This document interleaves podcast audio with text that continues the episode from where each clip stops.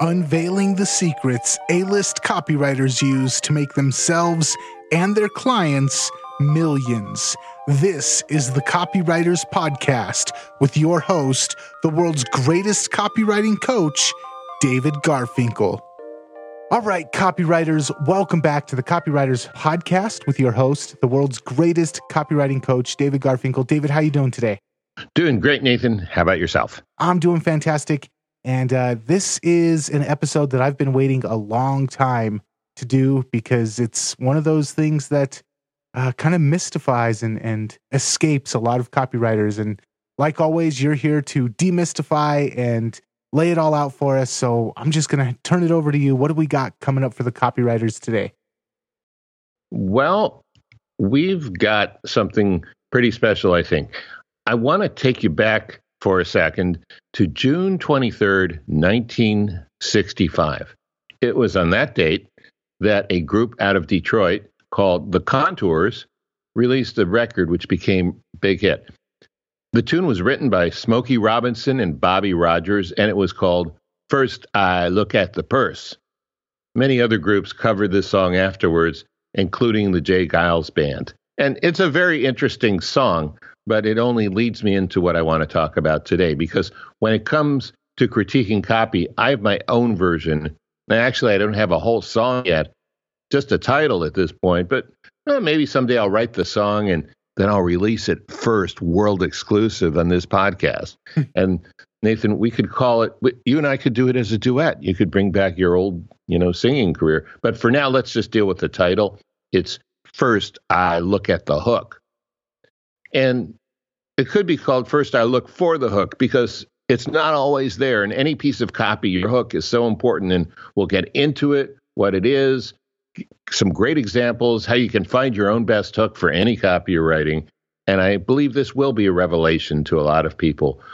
But first, I have an important announcement from your conscience. Copy is powerful you're responsible for how you use what you hear on this podcast. And most of the time, common sense is all you need. But if you make extreme claims, and or if you're writing copy for offers in highly regulated industries like health, finance, and business opportunity, you may want to get a legal review after you write and before you start using your copy. My larger clients do this all the time.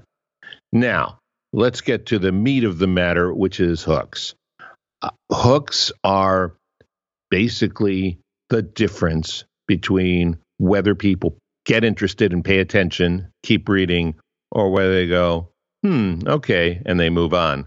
They delete, click away, throw something in the trash can, etc. And a hook is so important. You know, in music these days, they say everything is the hook. And a hook in music is not all that different than a hook in copywriting because it's memorable, it's concise, it's emotionally meaningful, and it grabs a person's attention. So, for the hook, where would people need to? I know we're going to get into this, but where would people need to place the hook? Is it kind of like it sounds like the hook grabs you at the very beginning and hooks you in, or is there more to it than that? Like you said with music, where the hook is every aspect of the song nowadays. Yeah. Well, um, that's a good question. I wish I could give you a black and white answer. I'll I'll tell you that most of the time the hook is at the beginning, but sometimes the hook is more of an idea and, and you build your copy off of the idea of the hook rather than the actual words you've used to articulate it to yourself. Sometimes the hook is the mechanism. The hook is what the product does or how the product does what it does differently. So I would say, for the most part, your hook is going to be your headline or your opening sentence or something very early on. But the most important thing is not where it goes, although that was a good question. It's just not how it works out in real life. Sometimes it's the effect that it has, the fact that it just grabs the reader and won't let go like a barbed fish hook. Okay. And I know that you came from a journalism background And the hook is also something that people talk about when they talk about writing uh, news articles or writing blog posts. So, when it comes to copy versus journalism, um, can you kind of lay out maybe the similarities and the differences between a hook in a news story or a blog post versus the hook in a piece of copy? Great question. So, if there are any journalists like or ex-journalists or people with degrees from Columbia Journalism School, like my friend Donald Burns, listening to this, hi Donald, um, they may find this a little offensive, but I'm going to uh, say it fully knowing that. Even though journalism is protected in our Constitution and has an important function in our society, from a copywriter's point of view, journalism is entertainment. Now, it may be very serious entertainment about matters of state or world security, or it may be, you know, more lighthearted entertainment like the guy who ate 48 hot dogs on July 4th. Um, but the news is essentially storytelling. Um, sure, sometimes in journalism you'll have practical how to articles or important reviews uh, you could call that content. The difference that I'm trying to point out here is that journalism is to inform people and to to get them excited. It's not usually designed explicitly to get them to do something, like to buy something. So, because of the purpose of journalism being fundamentally more focused on informing and or entertaining, the hook there is going to be a little different than copy. The the requirements for a hook in journalism and really in music is to get someone's attention and to get them to look forward to at least an interesting and hopefully an entertaining experience in listening to the song, watching the video, watching the TV news, reading the newspaper article, etc. With copy, you're doing two things. You want to get their attention and interest, but you want to also set the stage for desire or fear or some powerful emotion that's going to move them through your copy so that they'll be more likely to take action when they get to the call to action. Okay. And you kind of mentioned earlier, you said that sometimes the hook can be part of the headline or sometimes it's separate from the headline. Um, can you kind of delve into that a little bit? And when it is separate from the headline, I guess when it's the same thing as the headline, what would be some examples of that? And then when it's separate from the headline, um, what would be some examples of that?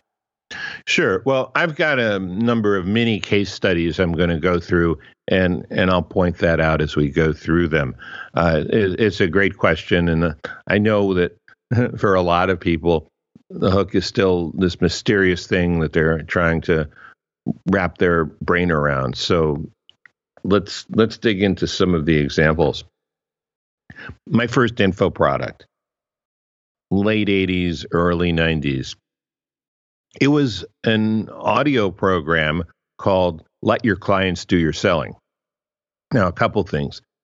That wasn't really a good headline because it it was a little too far into an understanding of the whole the whole scenario um, to be really effective. I, I needed other headlines to sell it. It was a great product name and a terrific hook because what it did is it reframed getting referrals in a new way. It basically implied that your clients were going to be an unpaid and cheerful sales force for your own business. And it was very interesting how I came up with this. I was talking to a friend of mine, very artistic guy, performance artist. Uh, his entire sense of business could probably um, be written on a three by five card with lots of room to spare. And that was fine. You know, um, I didn't expect him to know a lot about business. He was great on stage and people loved him and, and he did fine pursuing his uh, career the way he pursued it. But I was a business guy and I'd just come up with this new product And I was trying to explain it to him, and he didn't even understand sales, much less referrals, right?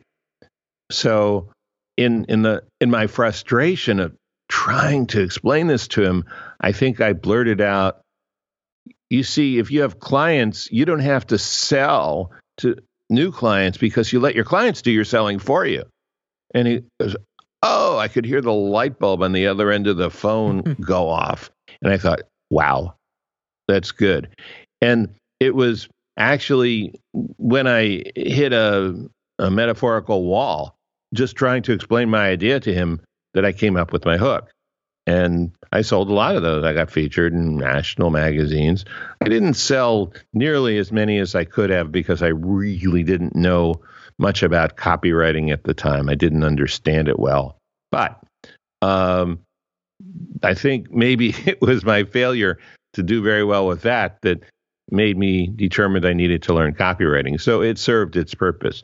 Nevertheless, the point I want to make is that I came up with this hook in the course of conversation. And, you know, to your question earlier, Nathan, it didn't really go in the headline.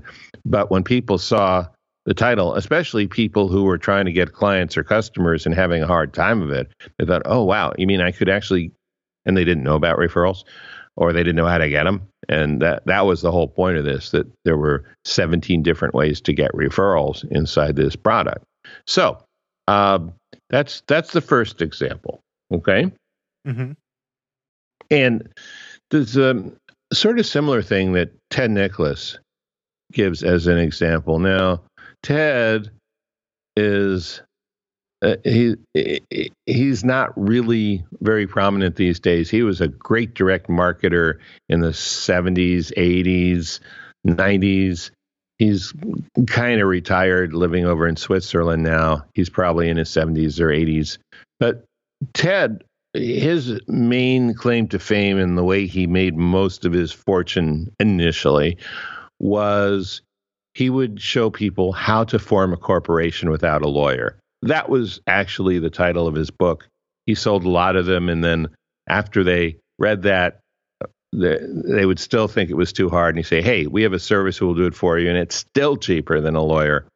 And so, with his front end and his back end, he made a lot of money. Now, these days, of course, you can just use LegalZoom or any number of other services, but that's an industry that Ted started.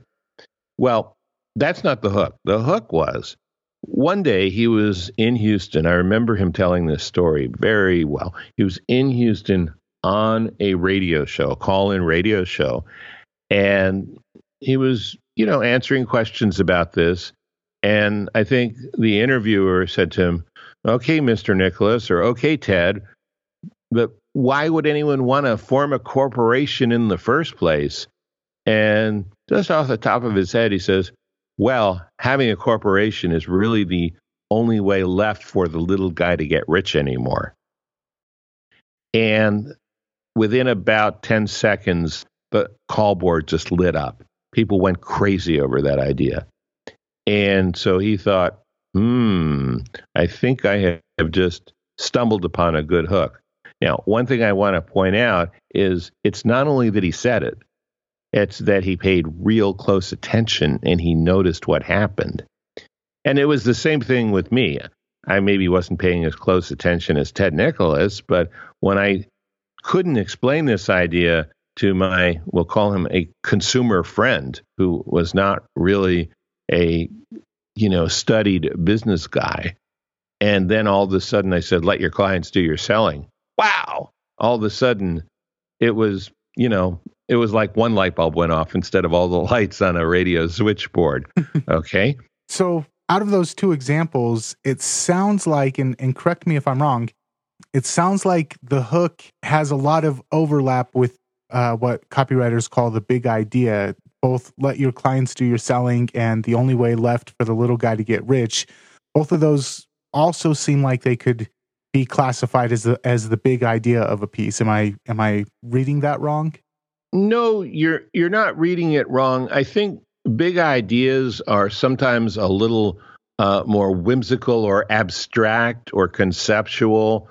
Um, my favorite big idea is one that has to do with some financial opportunity investing in oil that's based in France.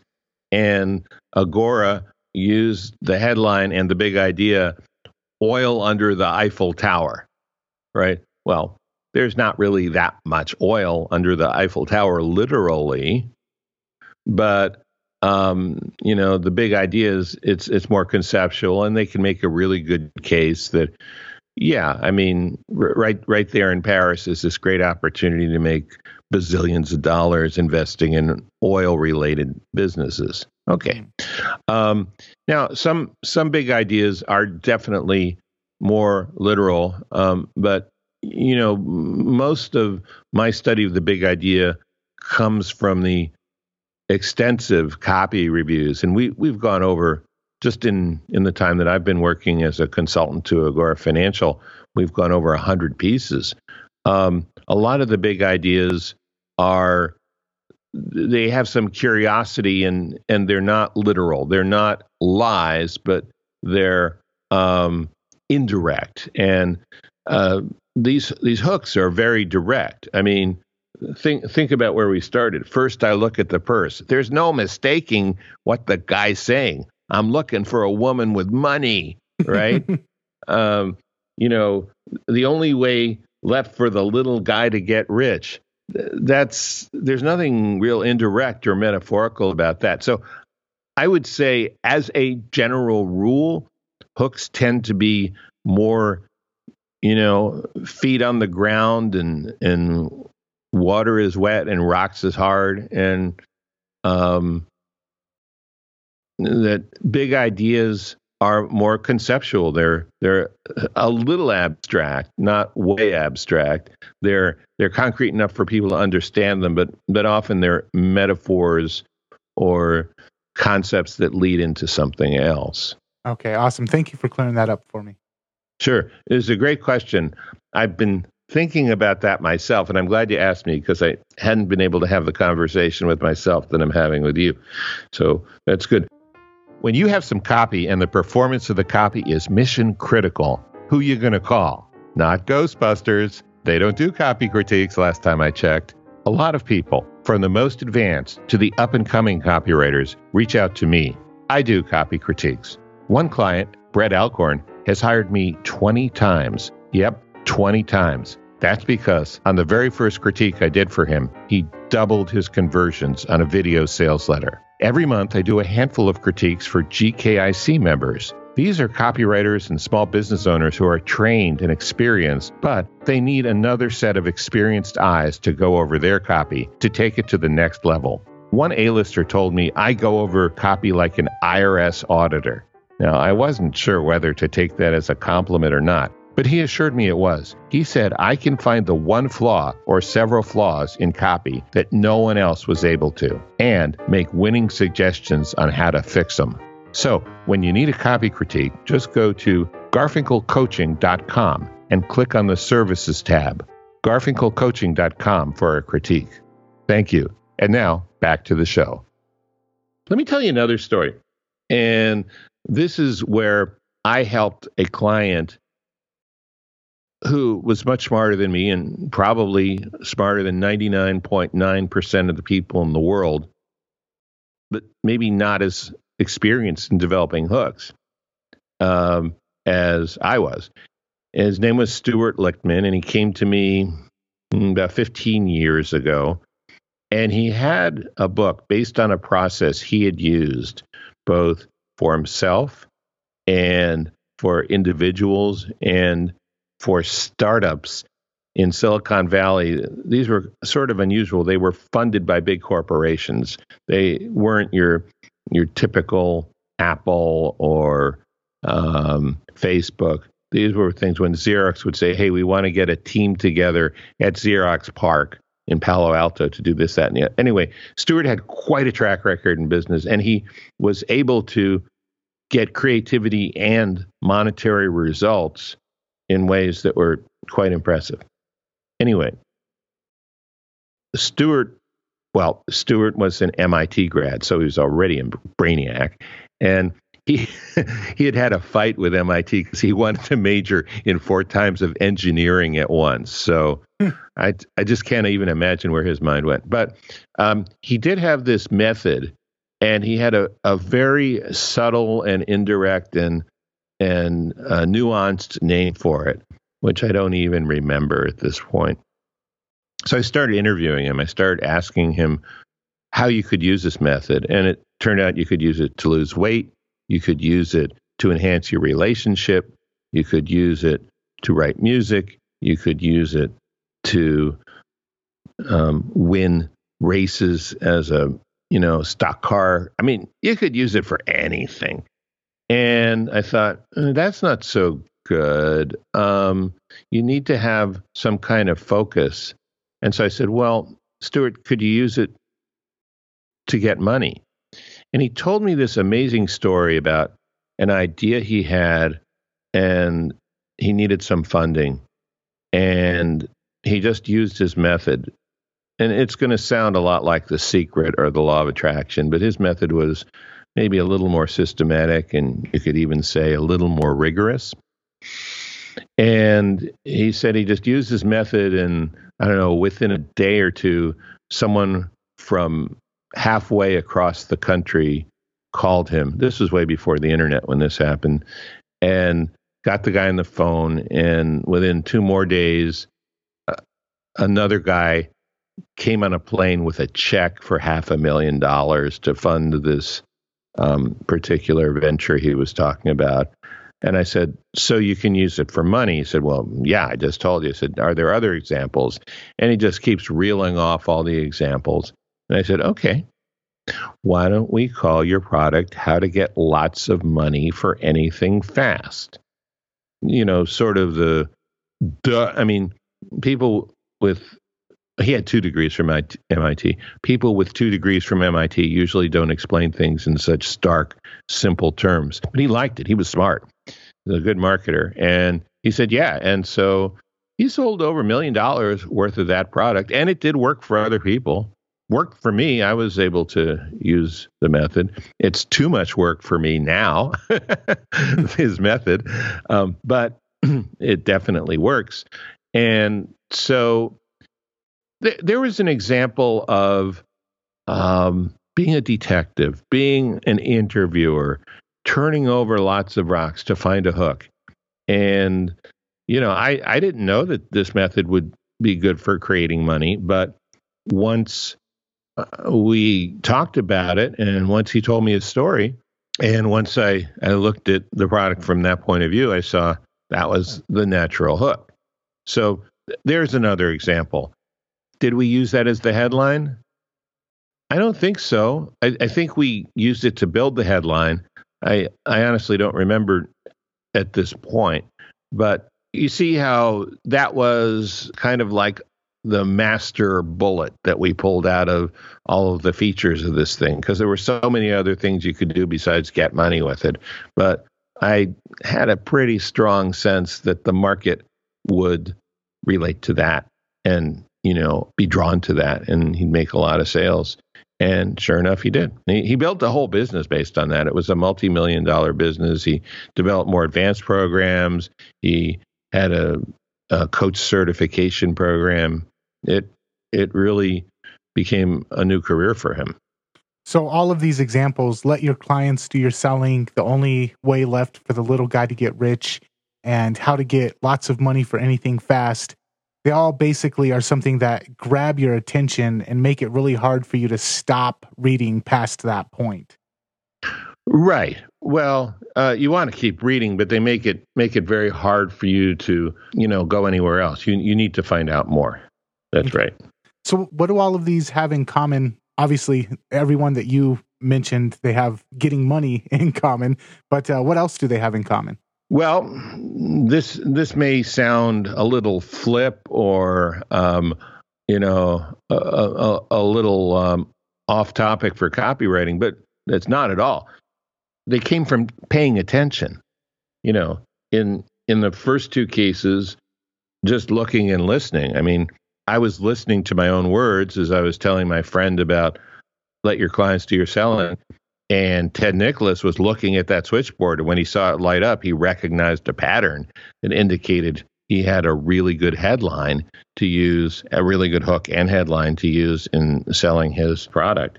In the third case, it was a little different. It was more something that came out of research and digging and asking questions, seeing if you could look at something in a different way. But ultimately, um, when I found it, you know, just you know, paying attention to that, and you know, almost paying attention to, you know, my my inner voice is my my experience, my intuition saying, yeah, that's going to work. That's something that's both true, doable with this product, and something a lot of people will be instantly interested in. Okay. Now, I have another example of a hook that is not about money, but it is about one of life's other necessities beer. Hmm.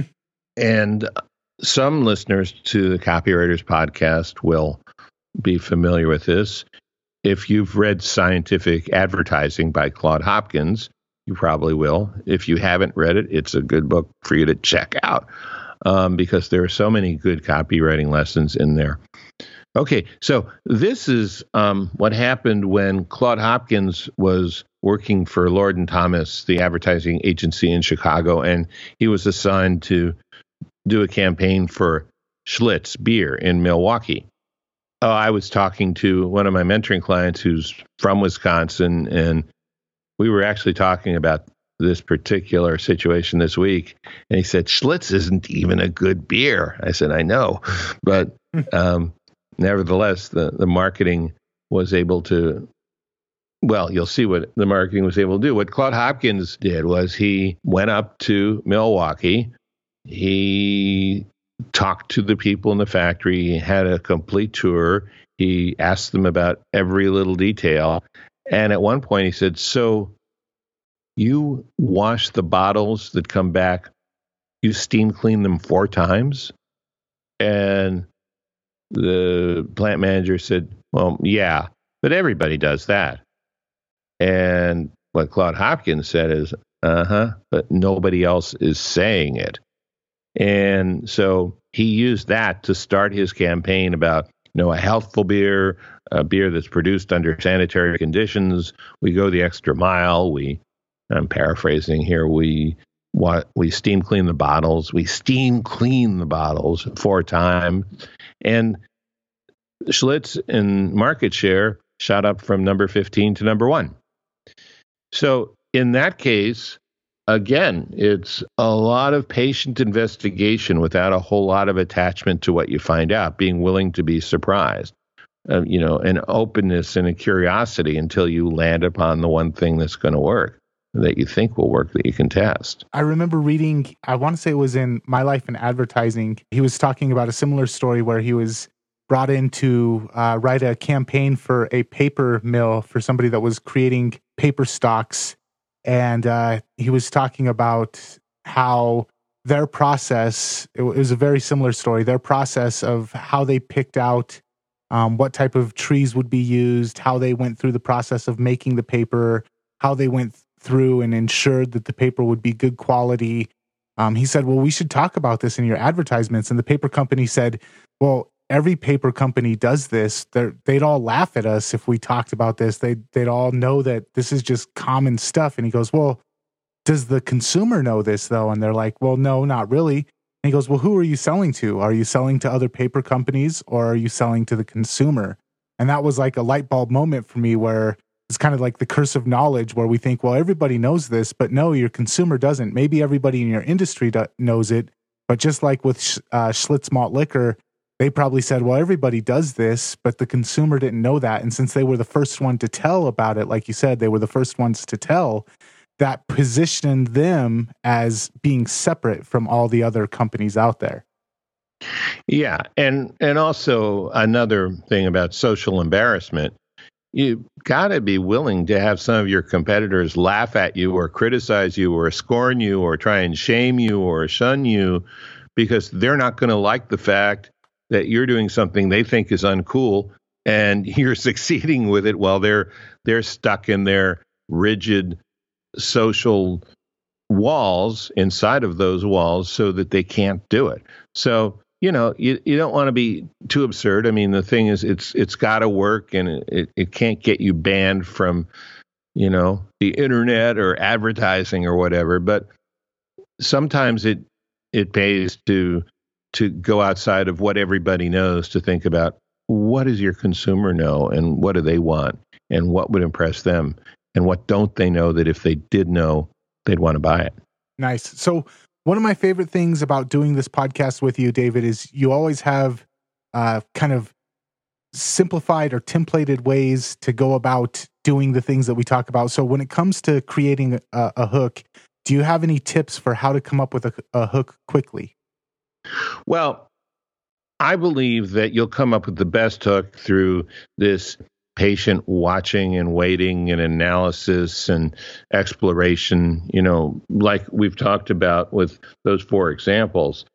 But if you've got to do it in a hurry and you don't have the luxury of time, then you can use the USP shortcut, which we talked about six episodes ago in episode 38. And if someone wants to, um, you know, know more about that in depth, then you should go back and listen to that episode. But I'll give a quick review of that. There are basically three steps. You make a list of what people hate about your competitors, and you find the one thing highest on the list that you can do the opposite of, and that becomes your hook and your USP. And the example I give in a lot more depth on episode 38, USP Shortcut, is BMW, which oh, maybe 10 years ago, 11 years ago, 12 years ago, was really the only major car manufacturer that would offer you, you know, a complete warranty except for tires and windshield wipers for the for the first four years after you bought the car. Um, that subsequently changed. It's pretty common these days. But that became their hook, even though they had lots of other things they could have promoted. And I think that may have been one of the things that turned them, uh, that moved them, say, from being a luxury brand to a luxury slash consumer brand. And they're just huge right now and very successful.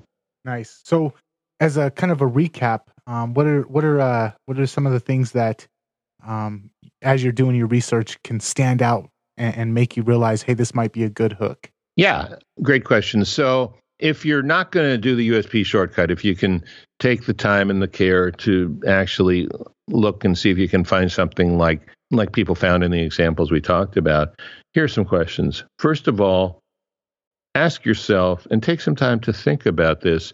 What have you or your client overlooked that's simple and emotionally compelling? For example, we steam clean our beer bottles four times before we reuse them with Claude Hopkins. And then what's a memorable way to say it? And you just got to try a lot of different things till you find one that works or several that work and then you pick one of them. Then finally, what lights up the boards? What gets a lot of response from people? And Ted Nicholas had a literal example when he was in a radio studio doing a talk radio show, and he said the magic words, the only way left for the little guy to get rich, and the board slid up, literally. Um, he knew he had a good hook there. So th- those are the three things. Um, you know, what have you overlooked? What's a memorable way to say it? And what lights up the boards? Nice. All right. And I think that uh, one of the things, especially with that, uh, what lights up the boards, um, kind of, if it, if it, uh, if as you're thinking about it or as you're writing it or as you're reading it, if it does that to you, if it lights up your internal boards, if it makes the light bulb go off in your own head, um, there's a good probability that if you're in tune with your market, it'll have the same uh, effect on your reader. Yeah, that's a really good point, and and that's a good way to look at it. But you know, it's it's provisional. You know, I mean, Ted Nicholas had actual marketplace response. If it lights up your own internal boards, then you really need to test it in the marketplace before you commit to it. Nice. All right, David, this has been another fantastic episode. Thank you so much. What can we expect next time when we come back with another episode of the Copywriters Podcast? Next one is how to write with muscle. Ooh, sounds exciting. All right. Copywriters, we hope you enjoyed this. And if you want to get more, head on over to copywriterspodcast.com. Make sure that you're subscribed on iTunes. Leave us a rating and review. We'd really appreciate it. And we will catch you next time. Thanks, everybody. See you next time.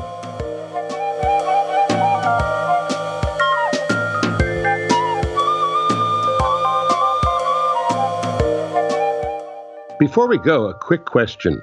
Would you like to have me as a guest on your podcast? Let me give you an easy way to contact me about that. We've put up a form on garfinkelmedia.com, and it won't take much more than a minute to fill it out. So if you'd like to have me on your show, just go to garfinkelmedia.com and fill out the form. That's garfinkelmedia.com.